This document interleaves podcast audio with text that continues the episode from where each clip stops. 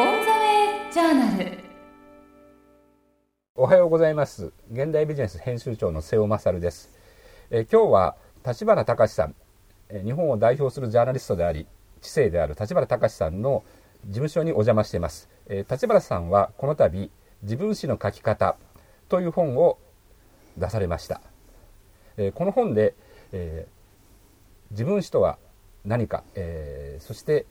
え自分史をもっと書いた方がいいよということを、えー、皆さんに進めてます。えー、今日は改めて立花さんに、えー、なぜ今自分史なのか、えどうして自分史を書いた方がいいのかという話を伺いたいと思ってます。立花さんよろしくお願いします。え立花さんは、えこの本をきっかけになったのは、えーと、立教大学で教えることが、はい、あのきっかけになったということなんですが、うん、えその時なぜ自分史というテーマになったのかをちょっと教えていただけますでしょうか。うんそうね。そうそう正面から問われると。いやあの僕実はあのずっと前からこの、はい、これ的なもの、はい、つまり自分史の書き方的なものをやりたいと思ってたんですよ。うん、ええ、あのそれで、はい、だからその立教大学で、そのシニア世代向けの特別のコースができて、はい、あのそのなんていうかあの全体を作る時期があったんですよ、うんね。はい、だからそれ全体を作るっていうのはそのコースのあのカルキュラムすべてを考えるというね、はいはい、あのそういう段階から始めますから、はい、だからどどういうその先生を呼んできて、うん、あのどういうふうに事業を組み立てて、教室をどう配ってみたいなね、要するに大学新しく作るのと同じことやったんですよ。ね、ね。はい、ええ。それで、その中で、だからそのまずはそのコンセプト叩きっていうかね、はい。はい、あのそういうシニア世代にあのこうあのが興味を持つことっていろいろあるじゃないですか、はい、だからそのお学生、つまりシニア世代の学生のあの関心事をこの事業の骨として組み立てるみたいなね。そういう感じで始めたわけですよね。でその中であの一つはこういうねあの自分史の書き方みたいなものをやった方がいいんじゃないかみたいなね、あのそれは僕が具体的に提案したか、はい、あの自然とそういうのになったか、そこはちゃんと覚えてないんですが、はいでもいずれにしてもあのあそれは僕が適任だと思いましたからだから僕が手を挙げて、あじゃあ僕がやりますってあのそういうふうに始まったんです。もともと自分史の書き方を教えたいと思ったのはこれはどういう理由なんですか？あのー、えっ、ー、と自分でも自分史書きたいっていうね、はいはい、というか、うん実は書いてきたものの、いろんなところに自分史が散りばめられてるわけです、はい、もうすでに本の歴史とかいろいろありますので、えー、はい、えー、あのー、ですから部分的には僕自身が自分史を書いてるわけですね、うん、はい、それでそれを書いてみて、はい、あの改めて書くといろんなことが分かってくるっていうね、うん、そういうことがあるんで、あのー、つまりシニア世代というのはなんかいわば毎日が日曜日みたいな人生になるわけですね。はいはい、でそうするとこう何をしていいのかその自分の行方を見失っちゃうみたいな人が実は多いわけですよ。うん、それでそういう人たちに、はい。その何をそのこのシニア世代に、あのこの新しいこの人生っていうかね、はい、まあ、あのそれを再出発するために、あの必要なのかという時にあのやっぱり自分史を書いて自分のあのこれまでの人生っていうのをあの眺め直してみる、はい、そこからあの始めるといいんだよみたいなね、うんうん、あの基本的にはこの本はそういう本なんです。ええ、だけどね、はい、えっと、実は昨日たまたまね、はい、あの立教大学じゃないんですが、はい、あの慶応大学がやってるそのねあの、えー、丸の内シティキャンパスってね、あの 丸ビルのすぐ隣のビルで、あのやってるあの市民大学みたいなのがありまして、あのそこで、えーと、このどれぐらいだろうあれ、えー、ほぼ半年かな、はい、えーと、教えてきて、うん、ね。でそれはあの昭和史昭和史における天皇みたいなね、はい、あのそういうテーマでずっとやってきた、うん、あのそれがちょうどワンクール終わって、はい、昨日その打ち上げみたいな、うん、あの飲み会をやってね、はい、それでみんなと、まあそういう話そういう話っていうかね、いろんな、酒、ね、飲みながらいろんな話をしてて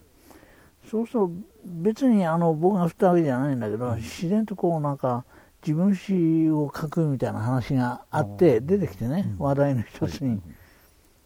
だけど自分史ってあれあの書き始めると実は何も書くことがないっていうのが分かって、はい、それで自分が知ってるやつでその自分史書き出したけど、あの何もないからやめちゃったっていうのがね、いるっていう話を聞いてね、あのー、だからやっぱりその自分史もその見つめ直し方、はいはい、あるいはそのこうルックバックした時のどういうふうにこの自分の人生を眺め直して、はい、どういうふうにしてその文章化するかというような、うん、その方法論がないとみんなそうなっちゃうんですよ。うんうん、結局ね、あの何も書くことはないっていうかね。はいあのそういう意味ではこう、すごくテクニカルな、例えば、ねね、年表の作り方だとか、あのそういうところまで書いてますから、この通りだとなんか書きやすいなと思いますよね。そうですね。だからこれだったらね、いや本当にあの、えー書けるはずだと思ってる,、ん、ですよ、事実書いたわけですからね、全員がね。そうですよね、これ来られてる方っていうのは、立花さんが先行して、例えば書ける方を集めたというわけではない違います。全然違います。はい。でもこの本を読むと、すごくいろんなエピソードが出て面白い、うまいですよね。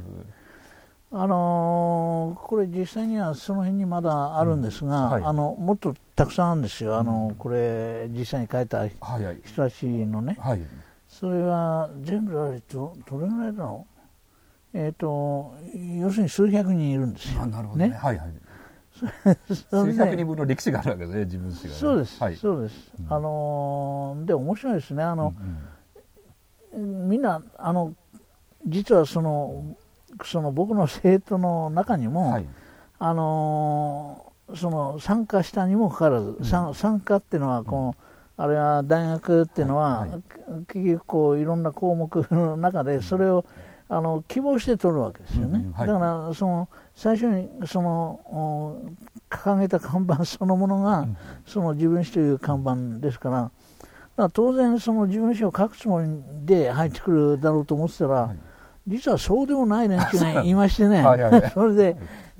というか、はい、その、立花さんの話を聞きたいぐらいの気楽な気持ちで入ったって感じですかね。いや、その、えっとね、半分そういうところあるんですが、はいはい、あの、書かせられると思わなかったっていう人がいましたよ。うん、なるほど。それ相当いたんです。うん、だから、あの、事務所の書き方の講義の、講義を聞くだけでいいと。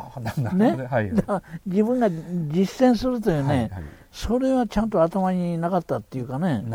でもちゃんと書いたんですよ、あの大学の教科一覧のその中にはね、ここれは実践する授業だっていうね。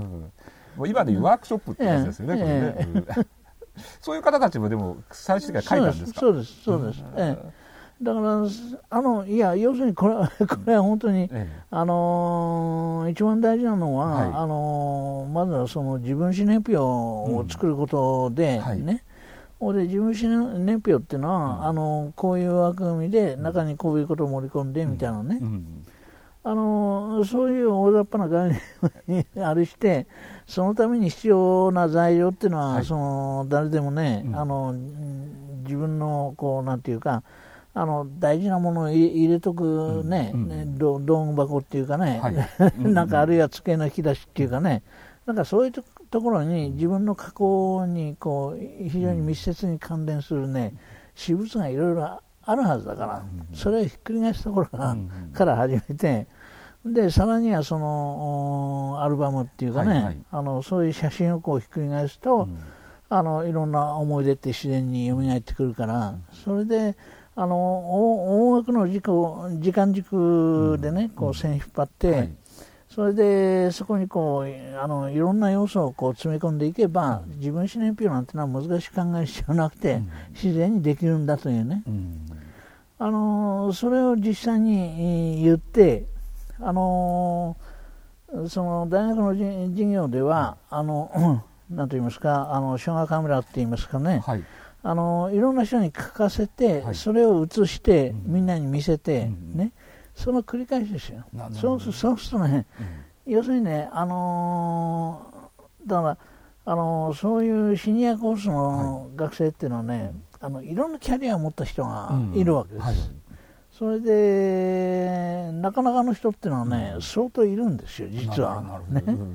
でだ大体あのみんなそのお何どっか就職するまでは大学で勉強するけど、うんはいはい、ね、一回、もうそれを過ぎちゃえば、うん、であの就職して人生もかなり進んだ人にとっては、別に大学に行く必要なんて何もない ないわけですよ。ね。ねそれで、あのでもその人たちの中で、はい、やっぱり大学と名乗って、あのそういうコースに自ら入ってきて、うん、しかも自分でお金払うんですよ。もうそういう人たちは、うん、あのやっぱり結構な人たちがいるんです、うん、いろんな経験積んだりす。るわけですね。はいはい、ええええええだからね、なんとなくね、その事務史的なものを書きたいという気持ちをね、あの心の中で密かに思ってるっていうかね、ね。あのそういう人はね少なくないですよ。ね。ええ、やっぱ書くことによって整理したいとか伝えたいという思いがあるわけですね。え、そうですね。それからあの、うん、そういうねそれなりの人生を歩んできた人は、その自分の人生をどっかで伝えたいみたいなね、うん。はい、えーと、割と老人自慢話、うん、よくしがちでしょ、はいはいはい。そそれ的なことをね、うん。なんかこう吐き出したいっていう気持ちがあるんでしょうね。なるほど、ね、ええそれでみんな書けるんですね。そうあの、それはまた別ですよ、あのね、かかかけるかどうかっていうのは、それはまた別で、ええ、すごく面白かったのは、さっきあの立花さんがあの自分のこういろんなガラクタの中から宝物を探してくるってことをおっしゃってて、でその過程の中で自分史年表がすごく、あの大事だという話されましたけど、この自分史年表で僕、この本を読ませていただいて面白いなと思ったのは、あの例えば、その自分の歴史とか社会の歴史がある中で、うんうん、一つのキーワードで車をうん、なん。かいましたね、で僕あれ読んでてあなるほど車ってのはすごく時代を反映してて面白いなと思ったりあと中にはあの自分の周りの半径5メートル、えー、この人たちの歴史って書いてる方がいて この人はなかなかすごい鋭い人だなと思いましたね。あの人はそのなんて言いますか、スケッチのね、うん、自分史書いて、はいはい、あのだからいろんな独特の才能を持った人たちがいてね、うん、その自分史年表も、はい、みんなものすごい個性があるものを作るわけです。うん、で、そういうものをね、この教室でね、はい、あの次々に映して見せると、はいはい、あのそれに刺激されてね、みんなあのさらにユニークなものを作ったというかね、あのやっぱりあのシニア世代も、うん、やっぱりこう一塊こうね、教室に集まってね、はい、ああだこうだ言い言い合うと、うん、あのみんなそれなりにね、うん、なんか自分をね、こうこのあ俺がこうだぞみたいな部分が、はい、あのあって、なんとなしにこの競争心的なものが出てくるんですね。それで教室のメリットなんですね。そうですね。うん、それで実際にこう書いたものを、はい、今度その結構面白いものを書く人がね、はい、部分的にね、うん、あのいいろいろ言いますから。その部分部分をこう紹介するとね、はい、それに刺激されて、またより面白いものを書いてみたいなね。なあのだから相互刺激の繰り返しですよ、これは。ええええあのそれでもさっきおっしゃるように書くっていう行為はすごく難しい部分がありますね。でで書いてもらって、まあ、正直こう読んだけど、まあ、箸にも棒にもかからないみたいな、うんうん、その方が多い多いですよね、そういう方もうまくなっていくんですか、繰り返しやってるうちに。それはありますね。あのー、結局、プロの物書きであってさ、はいはい。みんな最初からちゃんと書けたわけじゃなくて、うん、ね、初めの頃は大体どうしようもないものを書いて,はいはい、書いてるわけですよ。だからそういう感じで場数ですよね。うん、なるほど、ね、ええええ。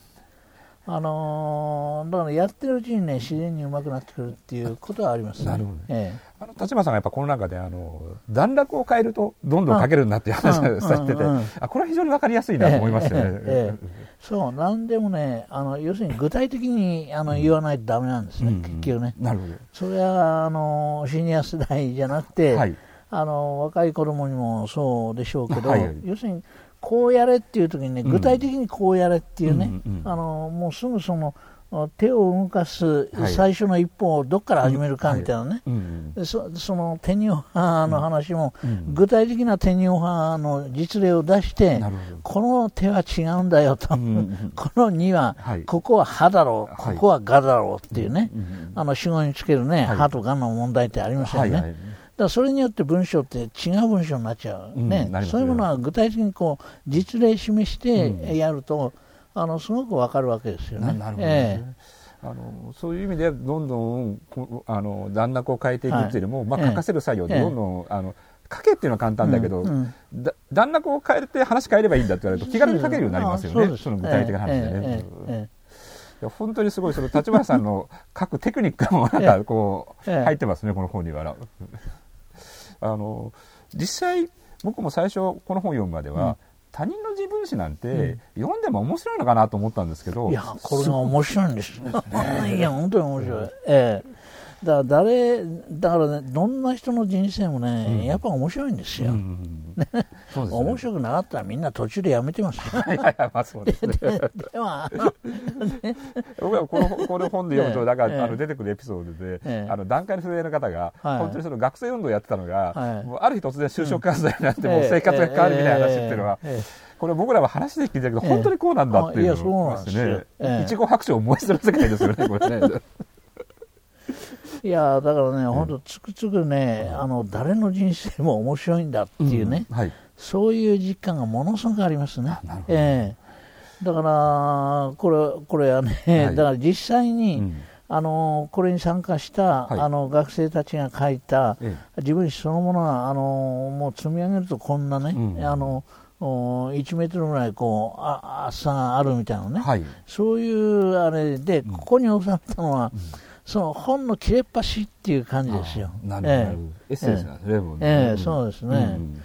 だから、あのそれはね、うん、えーと、要するにこの本一冊しか作んなかったっていうのはね、はい、もったいないっていう感じなんですよ。うん、だからあの、だからこの本、この 一応紙の本で、こういう形でまとめたけれども、うん、あの実はこれを、あのウェブサイトに、はいはいあのその書かれた自分史を次々こうねの載せちゃってみたいなね、はい、あのそういうプランを立てて、うん、実際それは進行してるんですが、はい、でもねあの恥ずかしがってそれに必ずしもねあの 載せないはい、あのそもそもこの,、この本に収めるっていう時に、うん。うん、あの実際に全員書いたんですよ。だけれども、そのうちそのこういう本作るけど、うん、それにサンプルとして載せていいかということを調べたときに、うんはい、あの相当の人がね、うん、あの自分は嫌だ、ね、恥ずかしい、恥ずかしい、ええ、あのしてあの自分のこの秩父っていうかね、はいはい、プライベートな部分こう、ね、書かないと面白くないから。あのその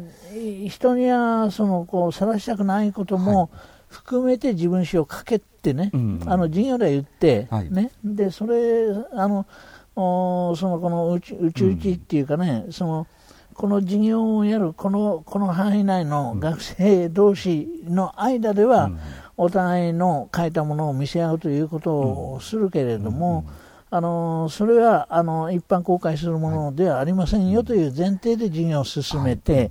で実際に授業の中でこういろんな人が書いたものをあのその教室限りでお互いに公開し合うというね、うん、そういう形で進めたけれども、うん、今度はそのエッセンスで本を作りましょうとね、はい、で相当の人はそれに参加したんだけれども、うんはい、やっぱり相当の人はね、あのこれとてもあの、えー、身内っていうかね、はい、あのこれに具体的に登場するね、はい、いろんな人には見せられないっていう感じで、うん、あのこういうものには参加しないというね、はい、そのままなってあの、はい、そういう人もあの相当います。なるほどね。ええええ、でもその方も書いたっていうことはすごくいいなと、う。ん、僕実はこの本読んで一番思ったのは、ええ、あの僕の父親は、え、あの昭和4年生まれなんですけど、もう、えー、5年ぐらい前に亡くなったんですね。うん、であのやっぱりその父親の歴史っていうのは、実は聞いたことがないんですよね、断片断片でしか聞いてなくそうなんですよ。だからこのこういう自分史を書いといてほしかったな、と思いますね、それをこの本読んで一番感じました。いやそれはいろんな人がそう言ってますよね。うんうん、であのまあこの中である人がね、はい、あの自分が自分史を書くときに、はいはい、これ何のために書くのか誰に読ませるのかわからないと思って、うん、この授業に参加したけれどもあの書いてるうちに自然とこれは、あの自分の孫に読ませたいと思って書いてるんだという気持ちがね、湧き上がってきたというね、あのそういうことをか書いた人がいて、それであの、まあ、僕はもう70いくつです,、ですが、あの僕の親父はもうだいぶ前に、えーと、96で死んでるんですが、はい、あの親父の相当の部分はね、うん、僕知らないですね。うん。ええ、そね。それで、うん、あの死んだ後に、この若い時の日誌とかね、はいはい、あるいはこの,、この手紙のやり取りみたいなね、はいはい、そういういろんなものが、あの机の引き出しみたいなとこから、箱の中から出てきて、はい、でそれ見てあのあああいうあの時代に、うん、あの自分の親父っていうのはこういうふうな生き方をしてこういう人生を送ってきたんだっていうのがね、そういうものの端々であの断片的にわかるけれども、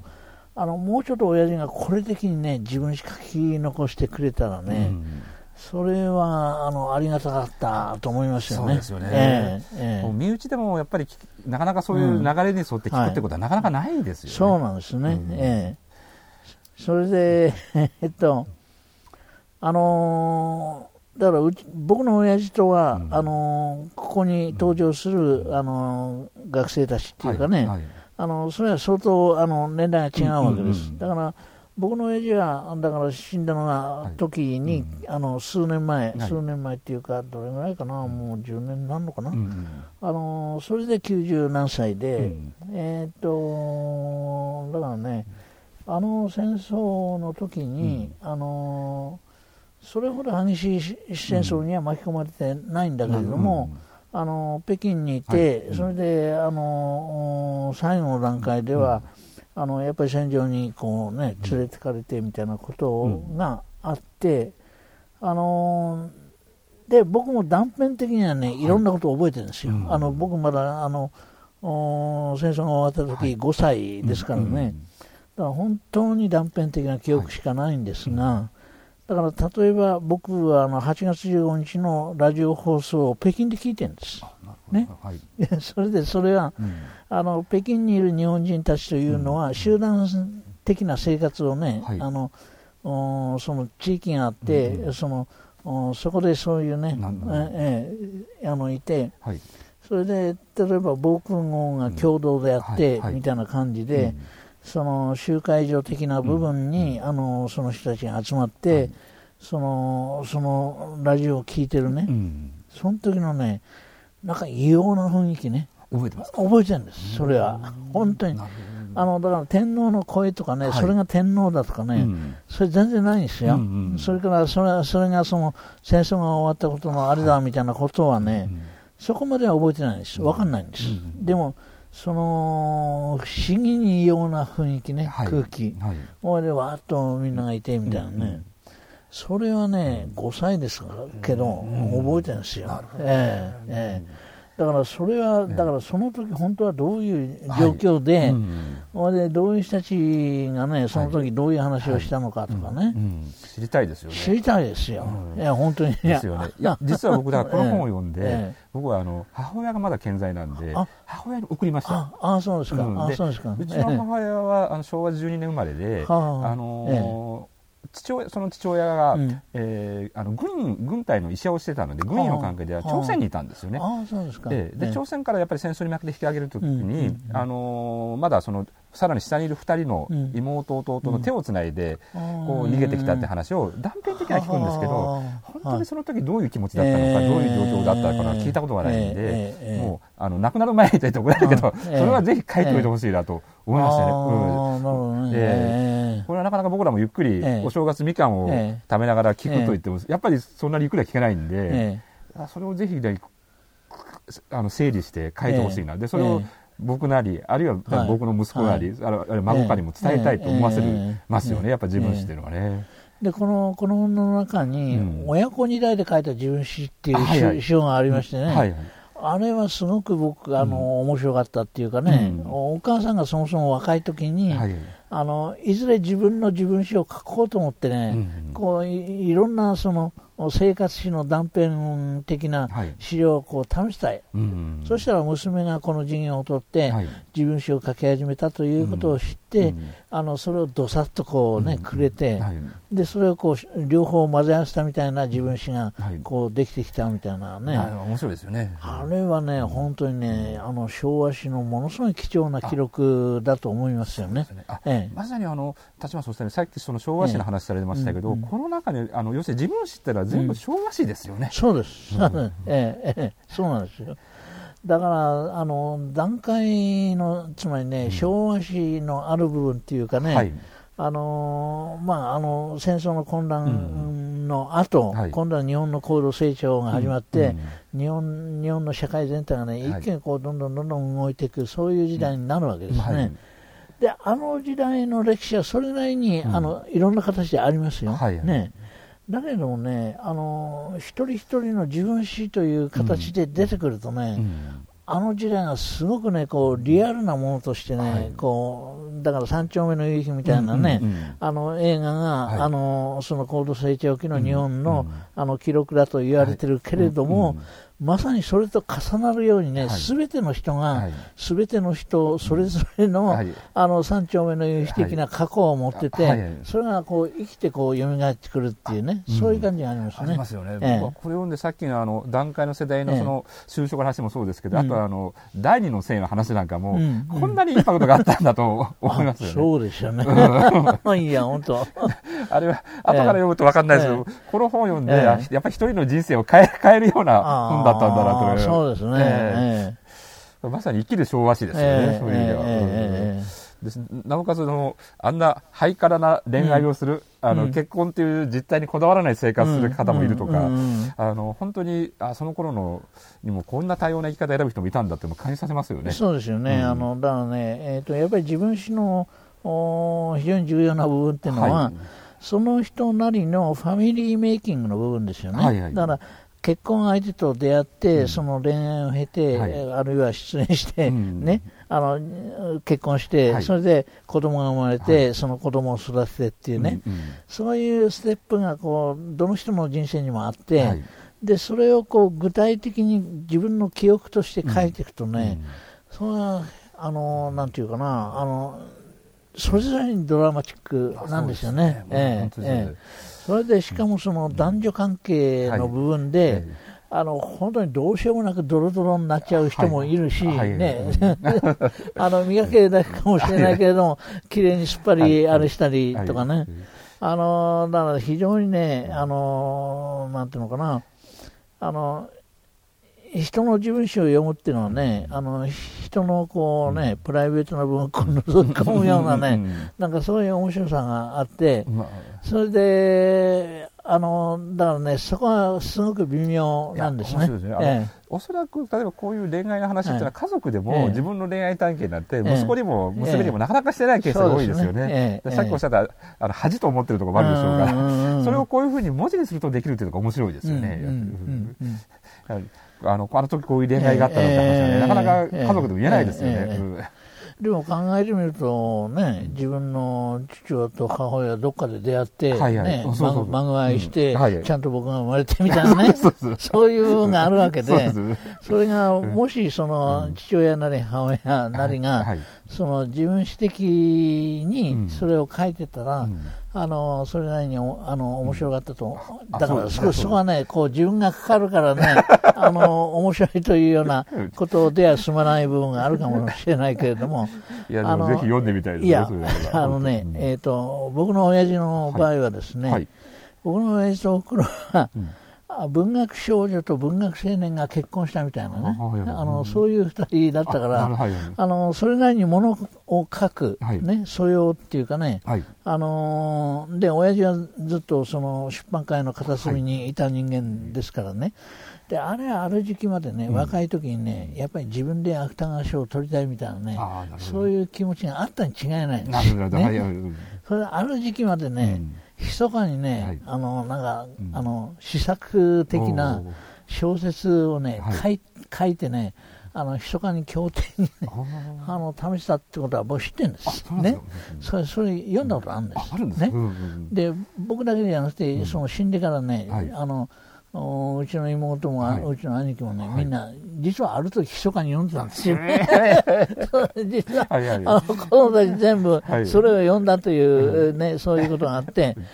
で、その、そのメインストリートはですね、ストーリーは、その、北京の引き上げ、北京からの引き上げで、あのこうなんて言いますか、あの収容所みたいなところに、あの入れられるんですよ、はい、一旦ね、でそこでいつ帰れるか分からないわけ、ね、でその中でこういろんな人間模様があるわけ、はい、ね、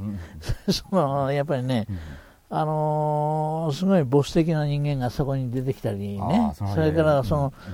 だからそそそれまたね。細かに書いてるわけですね。だからね、フィクションですからね、それがそのリアルな、その現実と、どの程度こうあれしてるのかはよくわかんないですよ、だけども少なくともその小説として書かれる、書かれてる中に、そのなんかこうねえーと、割とこう、はすっぱな女みたいなのがい。たりとかね、はい、なんかまた違う女がいたりとかね、いろいろあってね、それである時ね、あれ、母親も読むんですよ。はい、で母親、カットなんですね。小説の現実が別がない、そう、いや、だから、彼女にすれば、その現実を断片的に知ってたんだと思うよ。それ裏付けるような、あの時、あの時、あれはこうだったのね、みたいな。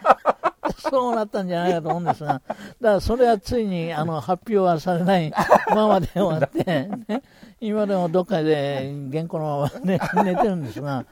だからそういう意味でね、えー、っと、あの、面白いんですよね。いや、あの、人の、人の恋愛は一番読んで面白いですよね。やっぱりね、それは本当に。いや、まして親らはそう面白いと思いますよね。ああのもうちょっとだいぶ時間になったので、はい、あの最後お伺いしたい立花さんご自身は、まあ、改めて自分史を書こうという予定はあるんですか？ああそれは具体的にはないです、はい、あの今書かなきゃならないものはいろいろあるもんでね、はい、あのその日はないんですよね、うん、でも断片的にはね、うん、今まで書いたものの中に、はい、あのいろんな断片が織り込んでるんですよね。ありますよね、ええ、あの読書の話も出てくるし、え、あの立花さんの若い頃の恋愛の話も僕読ませていただきましたし、あのラブレターを1000通書いた話だとか、もうあの 中学生の時読んで感動しました、ね。いやだけどね、本当にね、誰でも自分史的なものは書けるはずなんですよ。ね、はい、だから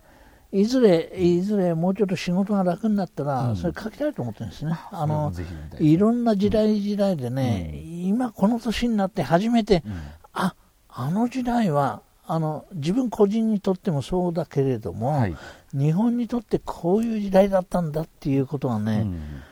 すごく分かってくるんですよね。だからそれはね、年を取る子っていうかね、だからそういうのがありますね。なんか、あある時あこういうことだったのかっていうのは、ね、見えてきちゃうんですよね。え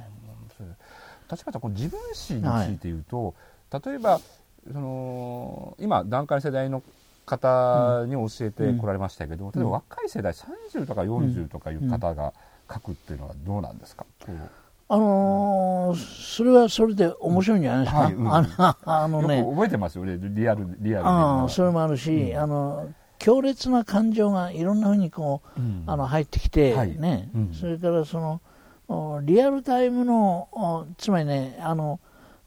自分史というのは、うん、あの英語的に言えば、メイキング・オブ・マイセルフというねね。なるほど、はい、そうするとそれをリアルタイムで書くっていうかね、うん、そうすると自分自身のこのメイキングが現に進行しているそれをね、自分が内的に見見る、ね、そういう非常にこう、この、内的に見つめる、はい。深さがね、のレベルっていうのがね、違ってくるみたいなね。あそうですごくこう西とあれとのね、境目が、あのそのあたり難しくなりますけど、あのそれはそれでねすごく面白いっていうか、あのやっぱりねどっかで自分って何ね、はいはい、あの自分が今自分がこれからの未来史を含めて、あの自分がどこに今いて、それからこれからどうなんだろうとかね、そういう一回そのおルックバックするね、はい、あのそういうことは誰でも必要なはずで、実は実生活の中で断片的にはね、いろんな瞬間瞬間にやってるはずですよ、それは。ね、